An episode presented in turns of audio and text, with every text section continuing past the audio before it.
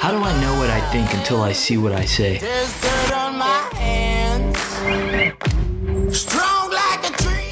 The Green Notebook, carried by military leaders around the world. Within those pages are sweat, tears, triumphs, and the hard won lessons of life. Lessons worth sharing. Each week, the team dives into the notebooks of military leaders, business professionals, authors, athletes and coaches, and entertainers to share lessons and help you lead with the best version of yourself.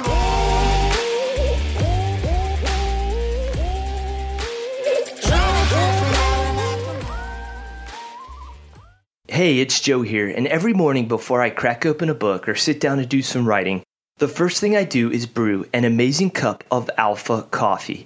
They make premium 100% Arabica coffee, and Alpha has some of my favorite blends. They have Dawn Patrol, which is a nice medium light breakfast blend. I also enjoy Charlie Don't Surf, which is a medium Kona blend. And I even get to take Alpha coffee to work with me because they also make K cups. Not only do they have great coffee, they're a great veteran owned business who has shipped over 20,000 bags of coffee to deployed troops. They also offer a 10% discount to members of the military and first responders. And Alpha Coffee has been an awesome company to partner with at From the Green Notebook. So taste the Alpha difference and purchase their coffee today at www.alpha.coffee or via Amazon Prime. Welcome to another episode of From the Green Notebook. I'm your host, Joe Byerly, and this week we're diving into the notebook of Shawn Coyne. Now, I connected with Shawn through Steven Pressfield, and Shawn and Steve have been longtime friends. And Shawn was his editor on Gates of Fire, Tides of War, the Afghan Campaign, and the War of Art. Now, Shawn spent decades in the publishing business. He's acquired, edited, published, or represented works from Barbara Bush, Dick Butkus, Brett Favre, Colonel David Hackworth, Jon Krakauer, Bill Murray, Joe Namath, just to name a few. And most recently, he started his own company called StoryGrid, which has published one of my favorite books, The Sand Sea by Michael McClellan. In this interview, Sean discusses topics that cross over from the publishing business into leadership and life. He talks about our need for third party validation and how too many people spend too many years chasing it when we should be focusing on the validation that's within ourselves. He also talks about giving and receiving feedback, something an editor has to get good at to do their job. And we talk about so much more in this insightful and in depth discussion.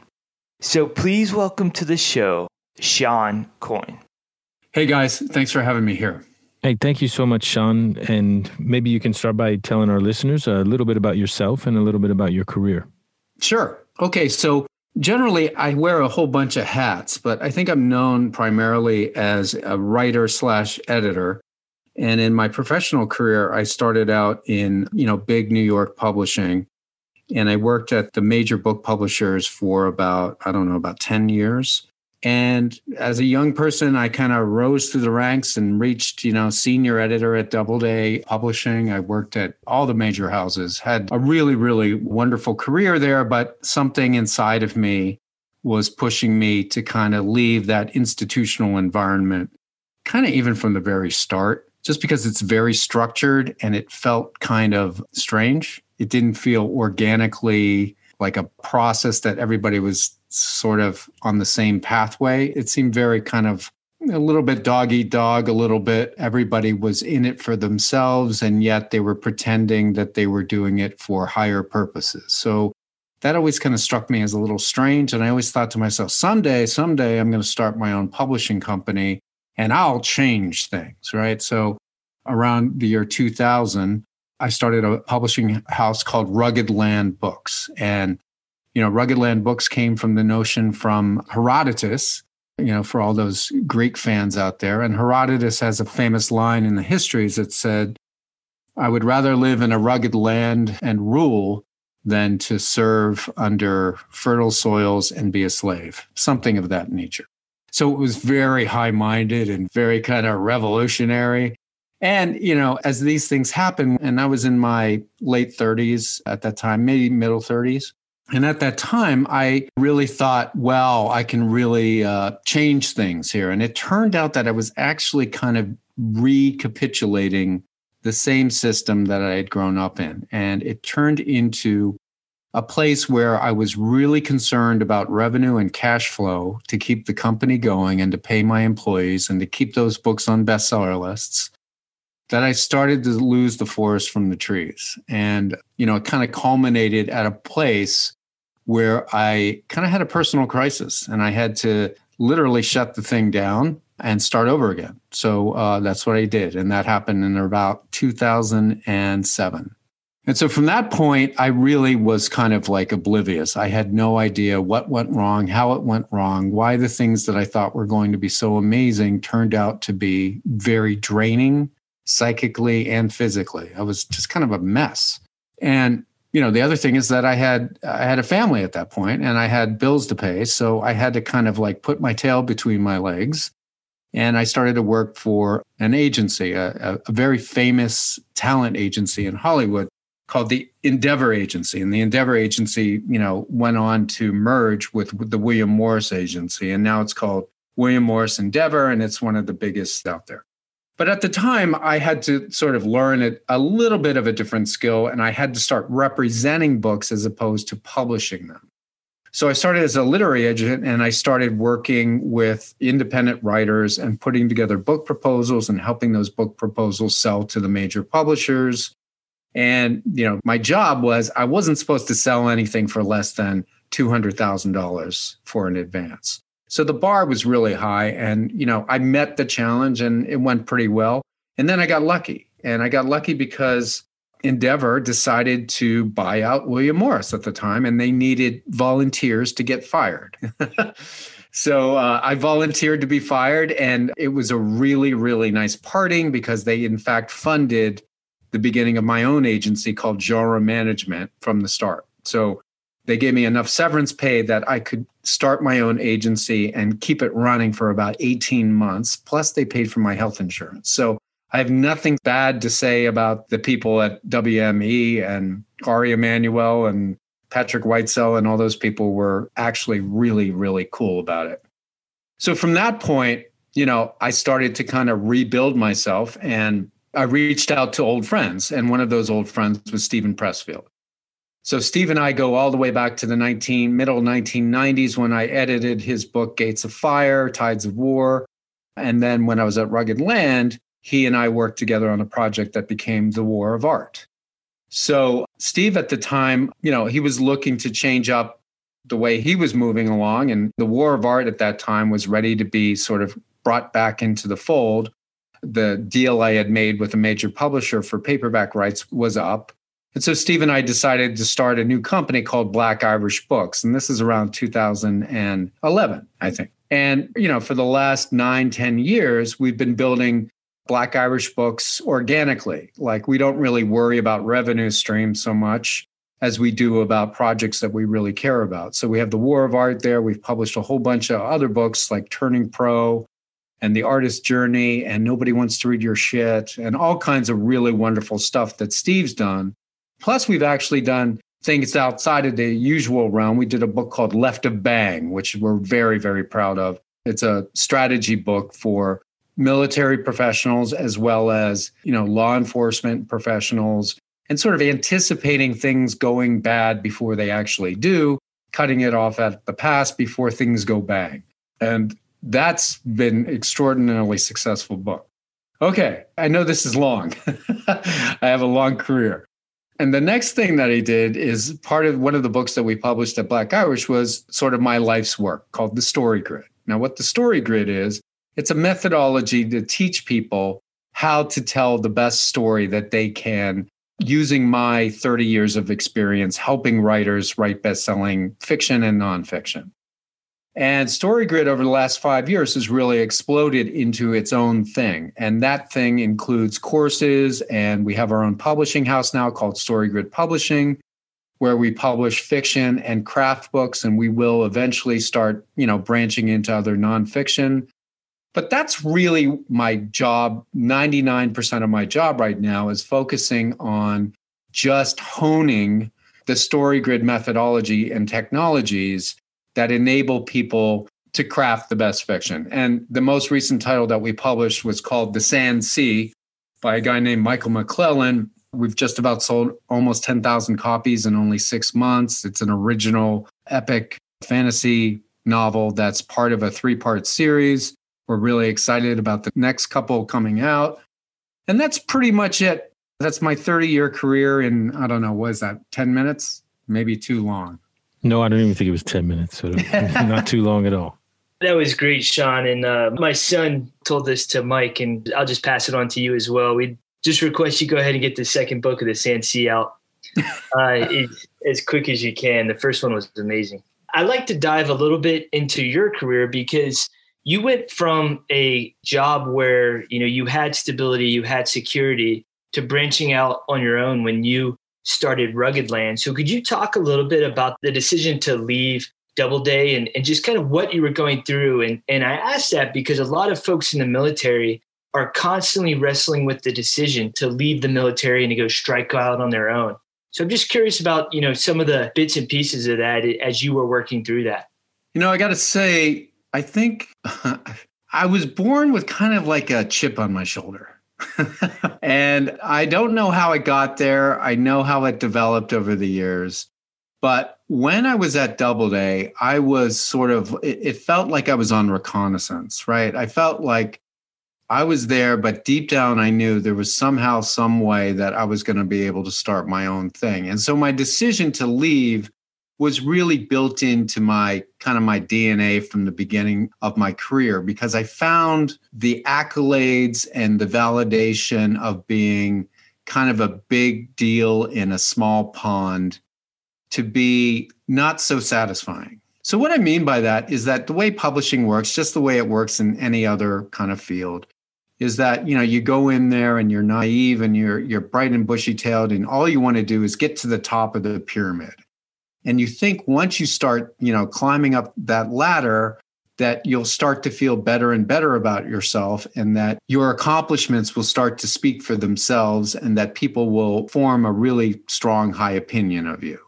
And that's kind of your early motivation when you're younger. You think you know, once I reach that level of president or publisher or editor in chief or colonel or whatever you want to, you know, whatever analogy you want to make for the military, then I will feel like I've accomplished something. But what happened for me was I discovered that underneath that sort of climb up the ladder, if I didn't have like a global target of process that all of the bestsellers, and I had a lot of bestsellers. And what I found is that it was momentarily satisfying. And I would get a pat on the back at work. And then I would go home. And, it, you know, the more I had, the less it would last. And so at that point, I kind of said to myself, well, there's got to be a different way. And, you know, I think my first attempt was too much focused on still looking for that third party validation. And when I say third party validation, the way I talk of it is your first party is kind of like your family, right? So it's all those close relationships. They're your best friends, you know, all of those very close people. I call that your first party relationship. And then you've got another level above that. And that level is sort of second party. And the second party is all of your kind of tribal affiliations, right? So these are usually limited to like 150 people, like the Dunbar number, but you have multiples of them. Like I love storytelling. So I've got my storytelling tribe, and then I also love sports, and I've got different tribes, and I belong to different tribes. And that's my second party. These are sort of friendly relationships, they're acquaintances. They're not like people that I would call if I needed to be picked up at four o'clock in the morning because my car broke down. That would be first party. Now, there's another level above second party, which I call third party. And what third party are all those incredibly large numbers of people that you will never know, you will never meet. But for some reason, our DNA wishes to have their validation. So it's kind of like the whole notion of having more than 150 friends is, I mean, let's be truthful here. Like we can count our friends on one hand, really. And then we've got our sisterhood and our brotherhood of our tribe. And we're all dedicated to some kind of central ethos that we work towards together. And so when things get bad, we all go, well, why are we here again? And it's like, well, we're here for this one virtue that we're trying to expand in the universe. And then the third party is like all this stuff we can't manage. But for some reason, we all get locked into this third party validation. How many friends do I have? How many people listen to my podcast? How many people have read my blog post? That kind of stuff. And that's the stuff that can really suck your soul out. So, what I discovered when I started Rugged Land is that I, I was still looking for third party validation. So then I hit that bottom when it didn't work out, which was really crucial to my development because I had to hit bottom after I'd had so much third party validation and it still wasn't working for me. I had to hit the bottom. And what happens at the bottom is that things emerge, things that are super important. And that's what happened to me over that period of sort of tail between my legs was that I started to understand oh, what I really care about is the construction of stories more than the result of that construction. So I started to understand if I can put my attention more on the process of storytelling and less on the result of storytelling, then that would be good for me. Because then I can just get rid of that whole third party validation thing because it won't be that important. If I can get into the nuts and the bolts of the story structure and help people tell better stories, that would be more meaningful for me. And if I can start a community where story is at the top of the pyramid and developing stories so that they transform people's lives, well, that would really be something. And if I can, you know, build in some kind of engine that would build in trickles of revenue to keep it going, all the better. Now, the good news is I already understood how to build revenue because I had to with Rugged Land. But now I can really use those old skills to serve a higher purpose, which is to help tell better stories so that people don't get sidelined by half stories, right? So the thing about stories is that there's two sides to every story. It's a dynamical system that has both inherent goodness and evil within them. And so there's these two dynamic features that are constantly playing against each other in a story. And guess what? You need both to find a meaningful life. So I'm not really sure if I answered your question other than these dips in our lives, these things that we kind of are terrified happening to us. Actually, they point us towards more meaningful decisions in our lives. It's like Steve's concept of resistance is that the resistance that we face in our lives is actually signal. And the signal is you need to be placing your tension here instead of where it was before. So I count my lucky stars that I learn how to play the game such that I can generate enough resulting revenue from the exploitation of story sales. And I, I, have nothing against that, of course. But that's not the be all and end all of my life anymore. It's more about how can I make Mike McClellan a better writer? How can we work together to create new things that nobody's ever read before that are so exciting that they change people's, you know, perspectives of reality? I really love that you talked about third party validation. As a military leader early on in my career, I, I, remember I was chasing the outcome, the evaluation report at the end of a tour, instead of focusing on the process. And in the military as well, as soon as it came to that point where I no longer worried about the outcome, I just focused on the thing that I cared about which was you know focusing on developing leaders. I was much happier than i was prior to that. And so i, I love that you talk about the different parties of validation because i think we all struggle with it. And i even got uncomfortable when you started talking about validation through blog post and, and podcast i thought man he heard jacob and i's conversation before he logged on and now it's awkward yeah well i mean the important thing to me and it's the same thing in storytelling is you put the telescope and the microscope on that phenomena, right? So if you can look at it, it doesn't mean that it, you're a horrible person because you want validation from third parties. We all do. I want to walk down the street and have people go, oh my God, there goes that guy who's so awesome, right? There's nothing wrong with that. It's just understanding that dedicating your life to getting that is not going to bring you much joy or meaning. One thing that I always say to the writers in a lot of the structure of StoryGrid is about we as a being system, like as a species, Homo sapiens as a system, we've got three kind of perennial problems. And these are problems that just are constantly in front of us. The first one is how are we going to survive this thing? Like, how can we, you know, just survive? That's number one. Number two is how are we going to thrive? How are we going to get to the place in our own mind and in the community such that we're all working toward something that's better than now. That's thriving.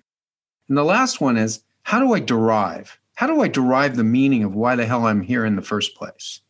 So those are like what I call the three perennial existential problems. And the thing is, is that our life is a journey, it's a course, it's a discipline, right? It's a road. That's what a discipline is. It's a following. So our lives are trying to contend with these three perennial problems. Now, the first one is all about attaining wants. I want some food because I'm starving. So you got to go out. You can't do anything until you feed yourself, right? And then the second one is really about, well, am I really getting what I need? Am I climbing up Maslow's hierarchy of needs? Am I finding relationships that are beyond having a wife or having a son? but being with your wife or being with your son or daughter. That's thriving, right? So we can all get married, we can all have a spouse, but if you can't be in a relationship with that other human being where you can actually give and take and challenge each other and grow together, then it's not fulfilling an inherent need within you.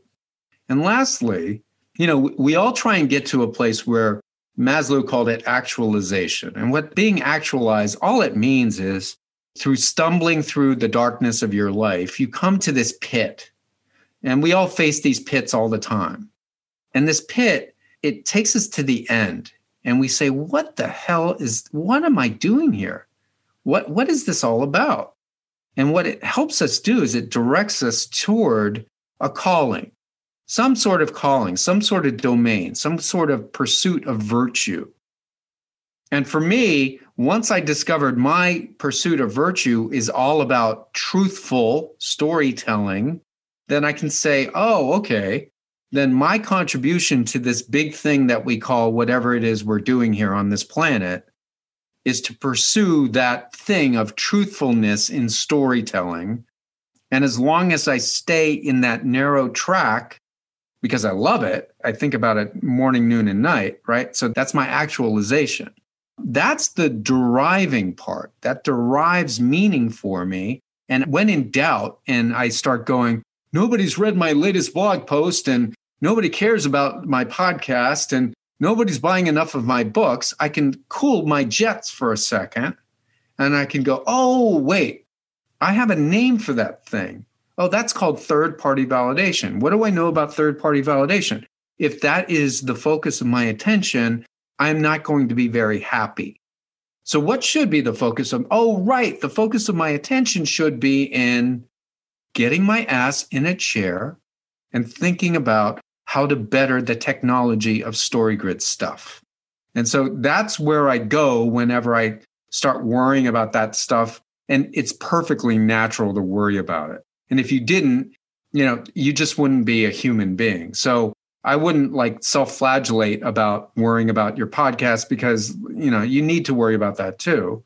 But there's a hierarchy of things that you should pay attention to.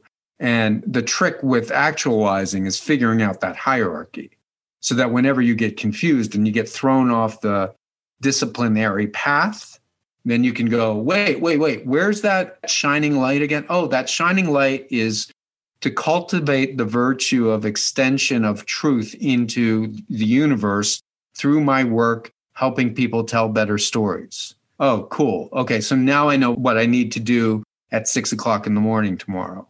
Instead of, you know, search engine optimization, I should be working on clarifying inciting incidents or something like that. Yeah, Shawn, I mean, we could have an entire episode about these concepts that you're talking about. And I think when you talk about the validation, ultimately, it seems like it comes down to self validation. And it's weird because the way it works when you have self validation is that the first tier, second tier, third tier, those validations are all more important to you, as you spoke about.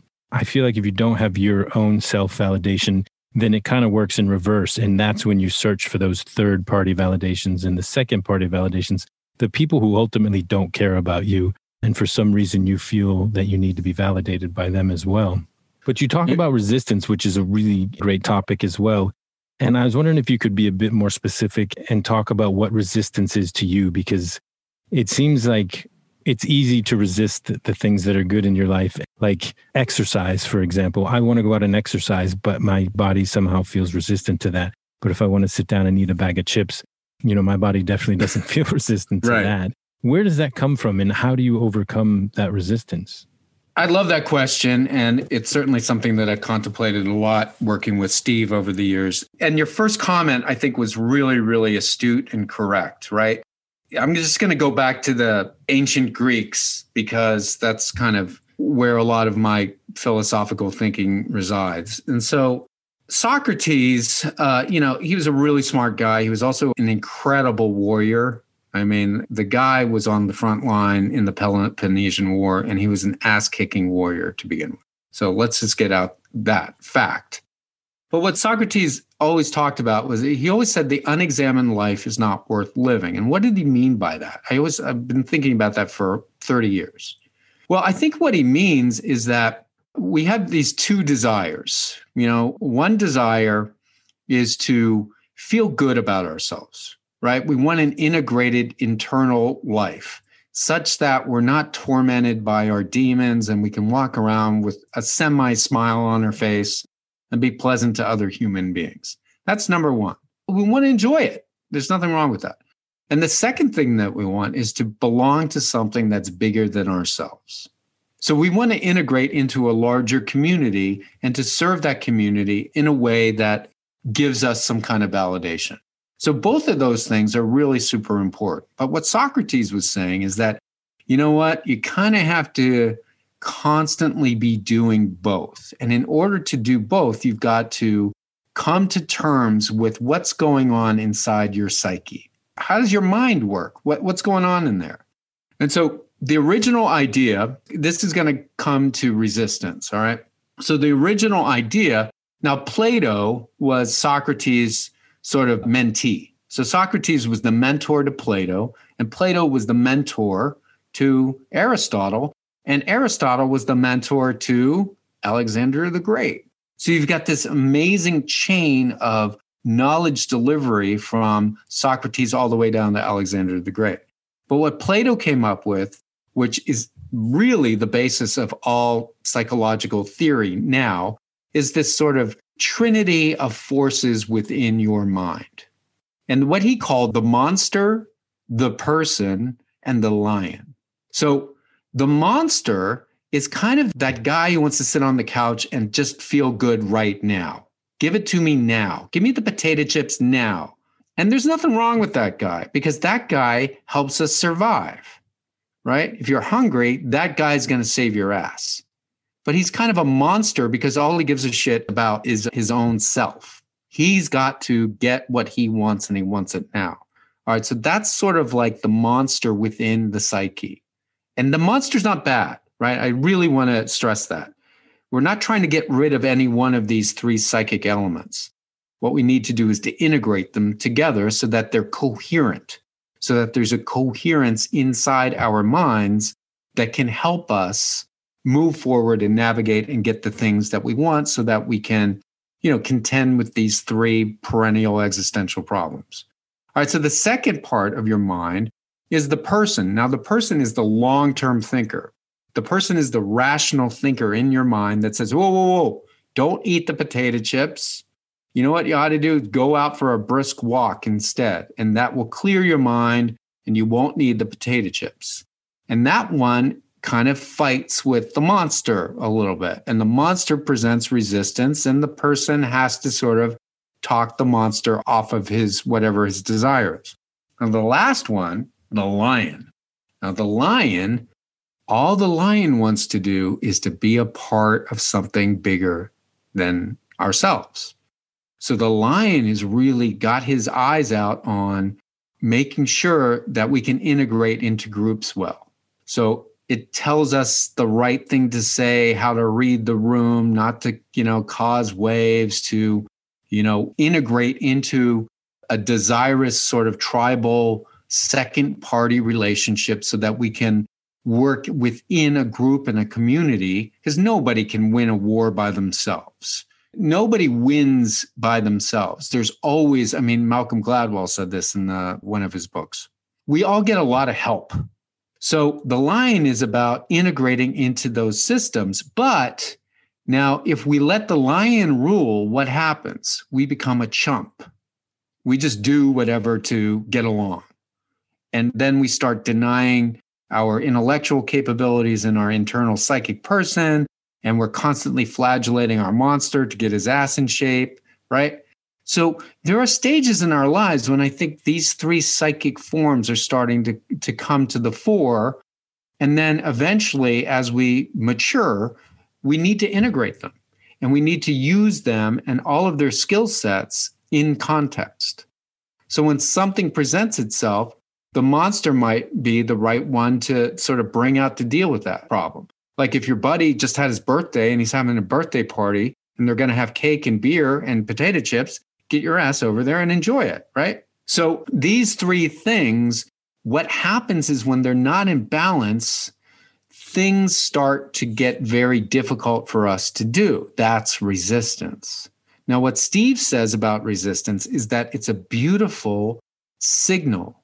And the signal is saying, because you're feeling such resistance to this particular, you know, thing that you have to do, you need to fly into the face of that resistance and move forward anyway. It's kind of like the Jocko Willink kind of approach, right?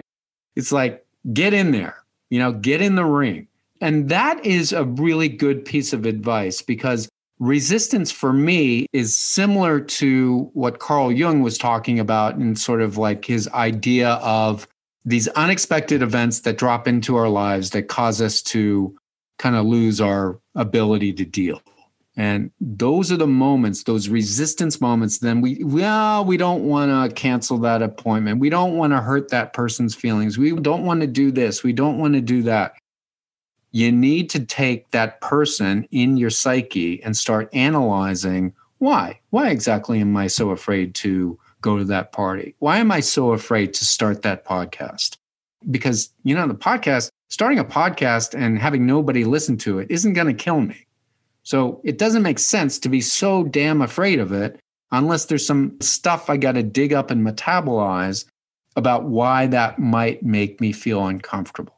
So the concept of resistance, the way I use it, is that what happens in a story is that people come against this resistance, and the entire story is about how they metabolize that resistance. I just finished going through The Hobbit for StoryGrid.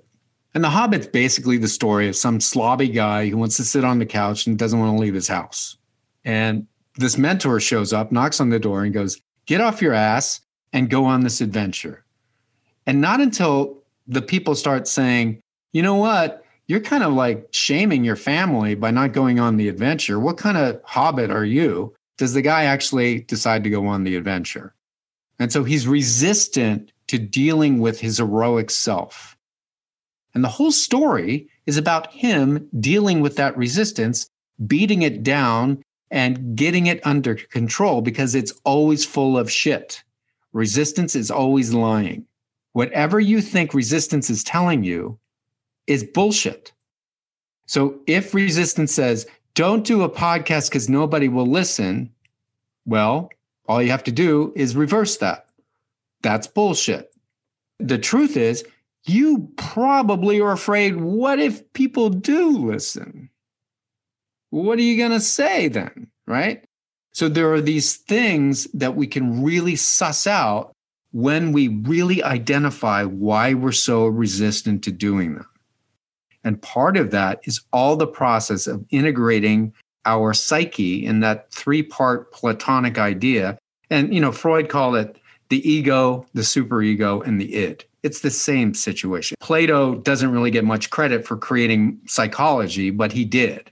And through the centuries since, that general system is still considered very valuable as a model to think about what's going on inside your mind. Why are you torn between your monster, your person, and your lion? If you know that you have that identity within you, then you can sort of break it apart, you know, and you can figure out, oh, well, potato chips taste good and they make me feel good momentarily, but they're going to make me fat and then I'm not going to be able to finish that 5K in two weeks. So, you know what? Why don't I have a bag of potato chips after I finish the 5K? It's that simple. So, that's generally the way I consider resistance as a really, really important force to understand as a person so that we can overcome it. I love what you just said about resistance, Shawn. And, you know, it's something that I know I've wrestled with, you know, just going away from the military career, but just working through the blog and the podcast, there's a constant fear, a constant doubt, self doubt that's just sitting in the back of my mind. And so every time I sit down to write, or every time Jacob and I sit down to record one of these episodes, it's an act of pushing past that. And it's just been so helpful, especially once I read War of Art, just putting a name on it and mm-hmm. being able to move past it once I did that. Yeah. I mean, I think that's the War of Art has sold over a million copies in its incarnations. And it's not because Steve and I have been beating, you know, the bushes trying to get people to pay attention to it. It's because it's just organically true, right? So when people read the book, they're like, oh my gosh, that's exactly what it is. Oh, so I'm not alone. I'm not the only lazy bastard on the planet. Oh, so everybody goes through this. And so what does that do? That allows us to say, oh, I'm not defective. I'm actually, wow, this is part of life experience itself. So recognizing just all the challenges everyone goes through is helpful when we're trying to form relationships with other people. It's thinking and having the capability of being empathetic to another point of view is part of the beauty of resistance, right? So once we know that everybody goes through it, then it becomes more of a project of overcoming it day to day. Like Steve to this day, you know, and I, I agree with him. Every single day I wake up, there's resistance.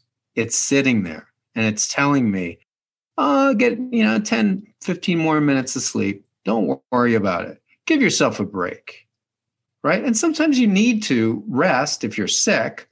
But you know what? Bullshit. Get up and do your thing. And the worst that's going to happen is wow, you might not get into the flow state today, but you're going to be battling resistance over and over again. And once you get used to the battle, it becomes an everyday habit. And so that's part of what resistance is too, is that you can name things. Like people always ask me, well, I've got this phenomena. This happens to me when I have to go home for Thanksgiving, you know, to see my family. Is that resistance? And I'm like, if you raise the question, is that resistance? It's resistance. So then you can understand, oh, well, I can beat resistance if I really apply myself and I integrate my psyche so that I know what's the most important thing to me and how can I support the expansion of that most important thing into the greater world. So that's the beauty of the war of art, I think, is that it really just pinpointed a phenomena that everybody experiences and it demystifies it. So it takes it away from, oh, Shawn's defective. He's never going to make anything out of himself because he can't get off the couch eating potato chips.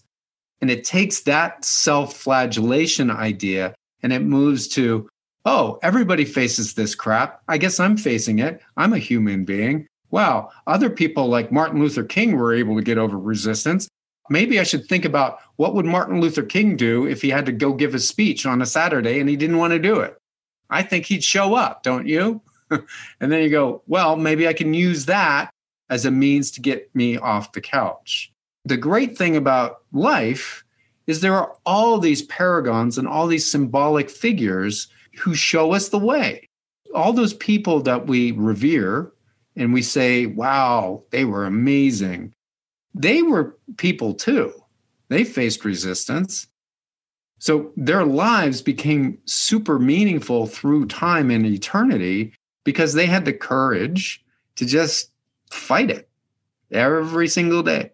You know what? Today's the day that I give a speech. Today's the day I wake up and write my speech, and they just clock it in. And um, it's a very simple concept. It's very difficult to do.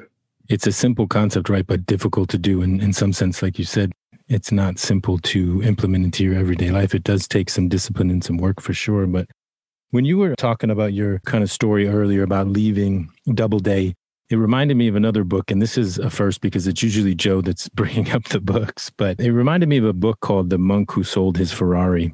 And it talks a lot about that, where this person was making a lot of money, but they weren't being fulfilled. And they essentially left that life of fame to become a monk, and it made all the difference in the world to them. And that kind of leads me into the question of being present because you talked about that as well earlier how do you make sure that you're present? I know like our kids we talked about all they want is is to make sure that we see them and we spend time mm-hmm. with them. And there's technology and phones and there's so many distractions. What are some of the things that you do to make sure that you're present with your family your friends or even with yourself whatever the moment is? I'm like everybody else i struggle with that and the reason why is that we are planners as a species, right? So our psychology and that constant internal you know, intra-psychic battle of keeping those three and we all know there's more than three players in our mind. Jung came up with the concept of archetypes to really blow that concept out of the water, but generally those three are a really great place to start. So there's been this they call it the hard problem of science, which is sort of integrating the the mind and the body right? Like what's the difference between mind and body? And it goes all the way back to descartes and it's all about the coming emergence of artificially intelligent things. And it really comes down to is the way i look at being present is to focus on there's these two concepts right there's the top down and there's the bottom up and the top down is kind of like your brain. It's saying, I will work out every single day at four o'clock in the morning, rain or shine, I'll be doing it. We need that. We need that top down disciplinary kind of force. However, the bottom up is something else, right? The bottom up is paying attention to the moment. So we don't make our life a series of tasks and every day a series of ass kicking, you know, features of what we're going to do today. And it's four o'clock, therefore I do this, and it's four thirty, therefore I do this. Now that stuff's super important. I'm not saying it's not, but what happens at four o'clock in the morning if you wake up and your kid's crying in his bed, right? So at that point, if you are so locked into your own shit, excuse the expression, and you are just going to go work out no matter what, then what's going to happen? Well, you're not going to be present for someone who needs you. And so, what you need to do is to have a bottom up system too. And the bottom up system only means paying attention to what's going on right now. So, literally, like keeping your ears open. Oh, I sense somebody's crying. I wonder why. I wonder where that crying is coming from. Well, Shawn, you got to go work out. Well, you know, hold on a minute. Let me investigate the crying. It might be your dog.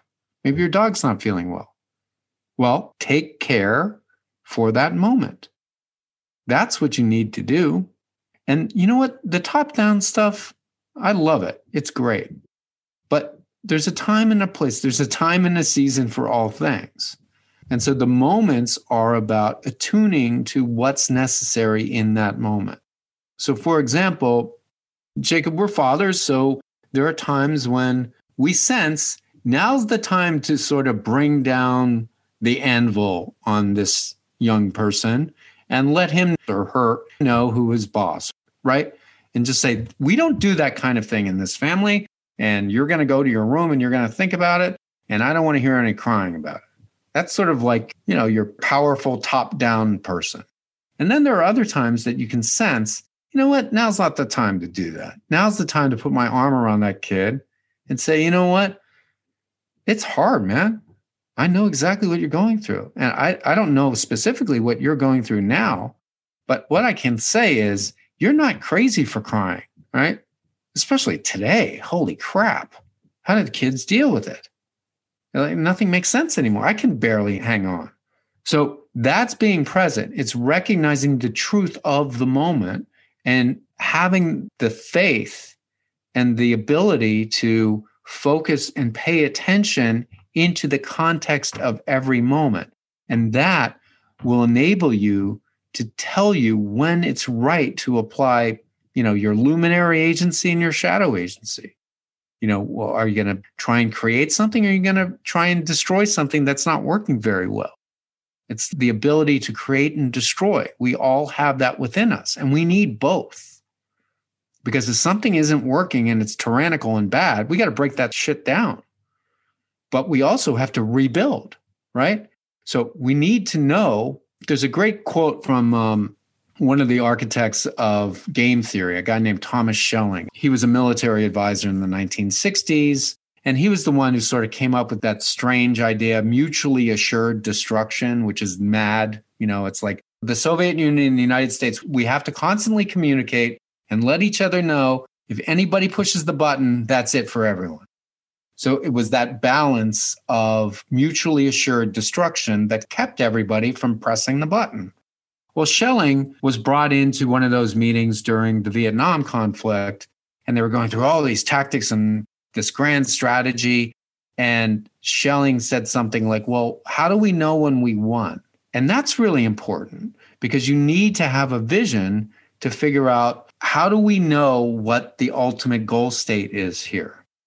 And so the ultimate goal state is to be able to read each moment and to be able to apply the right agency at the right time. And the way you do that is simply by listening, seeing, smelling, taking in the sensory, all the stuff that the guys who wrote Left a Bang are talking about.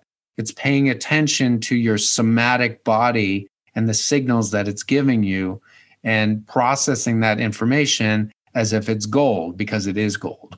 Shawn, those were some amazing insights. And I, growing up in the South, you go to church on Sunday and you talk about how, you know, you were sweating all during church because you felt like the preacher was talking to you. And like this entire podcast so far. I'm like, man, like Shawn's hit me in the feels today. Um, this has been great. And so, like, one of the things that I don't want to walk away from this podcast without asking you is that one of the biggest, I'd say, you know, pieces of resistance for me, and it's been that way throughout my career, is just feedback, like worried about feedback and even giving feedback to people, especially when the feedback's not good. And so I have to ask you, as an editor, what have you learned about giving feedback over the years and receiving it? That's a very difficult thing to figure out. But here's kind of where I've come to is that there's a place within every person where we have to try and get to. And it's a place where we don't have an agenda, right? So when I'm talking to a writer about their story, the place that I try to approach them is a mutual, like a, it's like a DMZ. So it's an emotional DMZ, right? So I'm coming over into this DMZ and they're coming over. And the, the agreement that we have is hey, I'm just going to throw some things out there that I find you might want to think about. And you respond and what we'll do is we'll go back and forth and have a dialogue. So the goal state of this story is to reach a catharsis. And I don't think we're there yet. What do you think? Right? So it's dialogical as opposed to monological. So I have a tendency to, as you guys have probably experienced in this podcast right now, I have a tendency to go through monological kind of reasoning. And so I can talk and talk and talk, and I've got beginning, middle, and end to the things that I say. But the purpose of my monologues is really to induce that thing that you were talking about, Joe, where you said, God, it feels like Shawn's talking directly to me. So that made me feel, oh, good. I'm doing a good job in this podcast because that's what sort of my monologues are trying to do to the writer and to people I give feedback to is to speak in global abstract terms that are not you know you've got a problem because you're doing this wrong and you've got to fit right so if i can move away from the it's only you and once you can fix and if you're never going to be as good as i am and blah blah blah blah blah if i can move away from that approach and make it more like let's talk about the structure of the kind of story that you're working on right this is the kind of structure that the best masterworks. Hey, did you ever read X? Did you ever read The Hobbit? Let's talk about The Hobbit for a minute. Okay, so there's this moment in The Hobbit, right? And then you'd nerd out in the details on a third party discussion. And then they start to, in their own minds, click, click, click, click, they start to integrate, you know, what I'm trying to get across to them. They need to have a dialogue with themselves well, why am I writing this thing anyway? Why do I desire to have Shawn, you know, tell me all the answers to my problems instead of me kind of working them out? So that's the approach. And it goes all the way back again to Socrates and Plato. And they believed that the only way emergent truth comes out of the world is through this process called dialogos.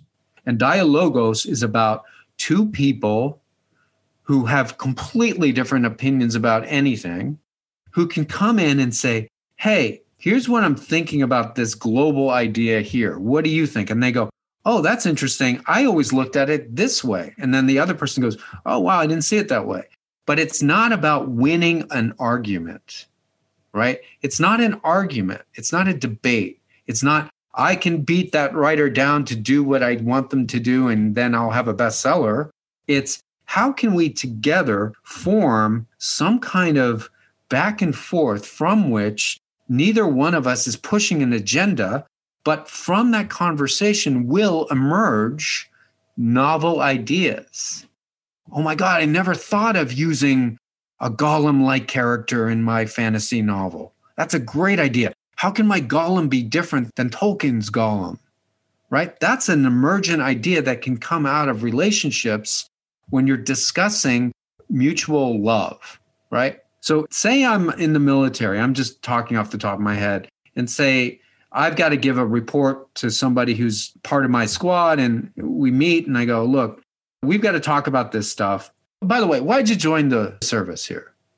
Oh, I don't know. I was just kind of looking. Yeah, I kind of did too, right? And then you can form a bond because you're serving the same kind of global gestalt and it's about talking about what you have in common and the thing that you care about most together.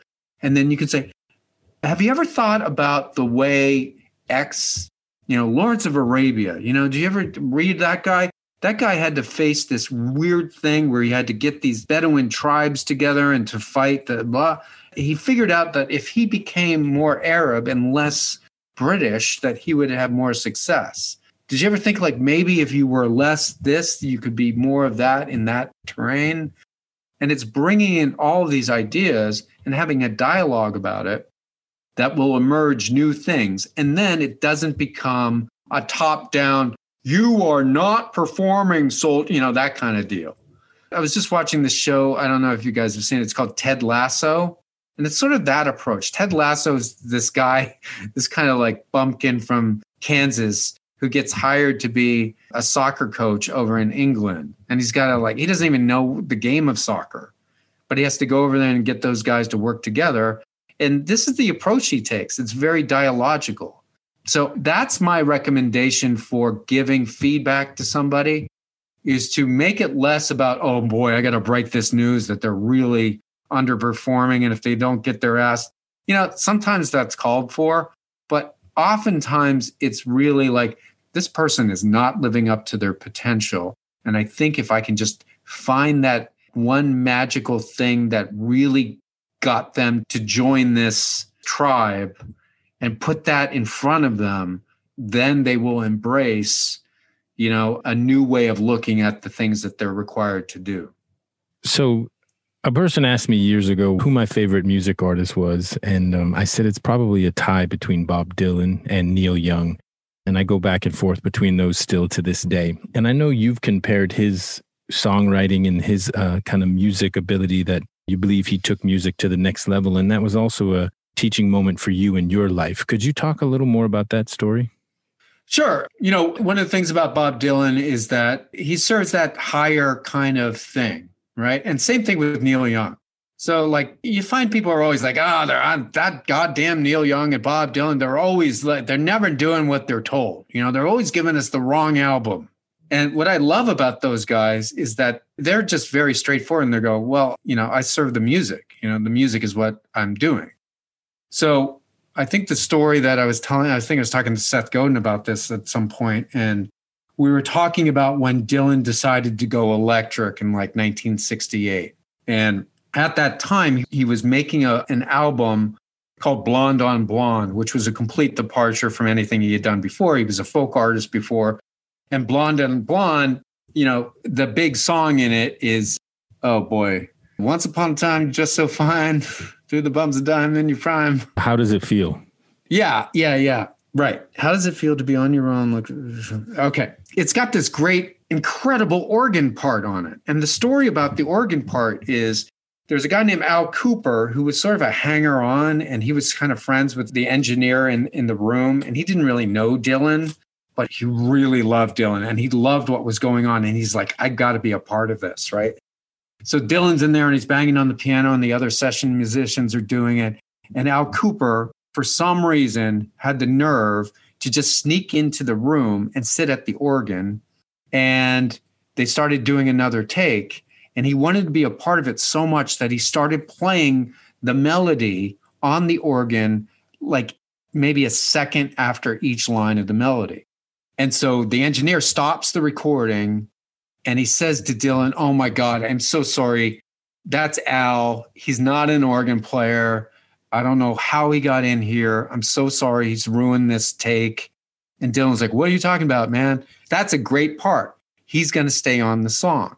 And the beautiful part of that, what that taught me, and this is part of Dylan's genius, is that he allows for the emergence of novelty coming from the bottom, right?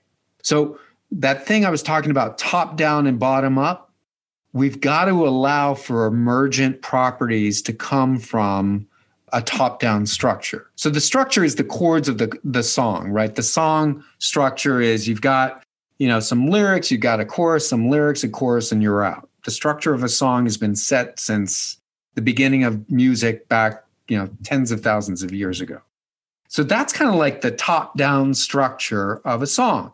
So Dylan could be like, I am the God of my top down structure, and nobody is going to put anything in this song that is not mine. But no, that's not his approach. When he gets into this recording studio, he surrounds himself with other individual human beings who love music as much as he does. And then he'll start his thing and he'll go, here's the melody, uh, and let's just jam. And then he allows these emergent novel properties to come up. And that's why it's kind of frustrating when you see him in concert because he never plays the song the same way because he wants to go with the flow of what's happening in that moment. And it's the same thing with Neil Young. So that's you know, the eminence from the top down has to conform and play with the emergence from the bottom up. And that's when innovation occurs and new thoughts and new ways of looking at the world. It's the beauty of art that emerges from that.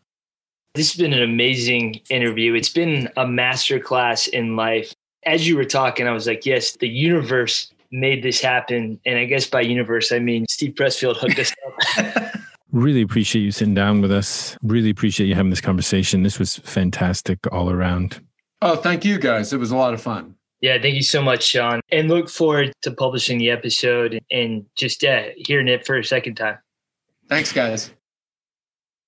Thank you again to all our listeners for joining us on another episode of From the Green Notebook. Check us out at fromthegreennotebook.com where you can download past episodes, read some of our previous blog posts, and sign up for our monthly reading list and Sunday email. If you enjoy the podcast so far, please subscribe and give us five stars on Apple Podcasts. And follow us on Twitter at FTG Notebook, as well as Instagram and Facebook. You can find us by just searching From the Green Notebook. So this is Jacob Goronsky signing off and hope you tune in to our next episode. There's dirt on my hands.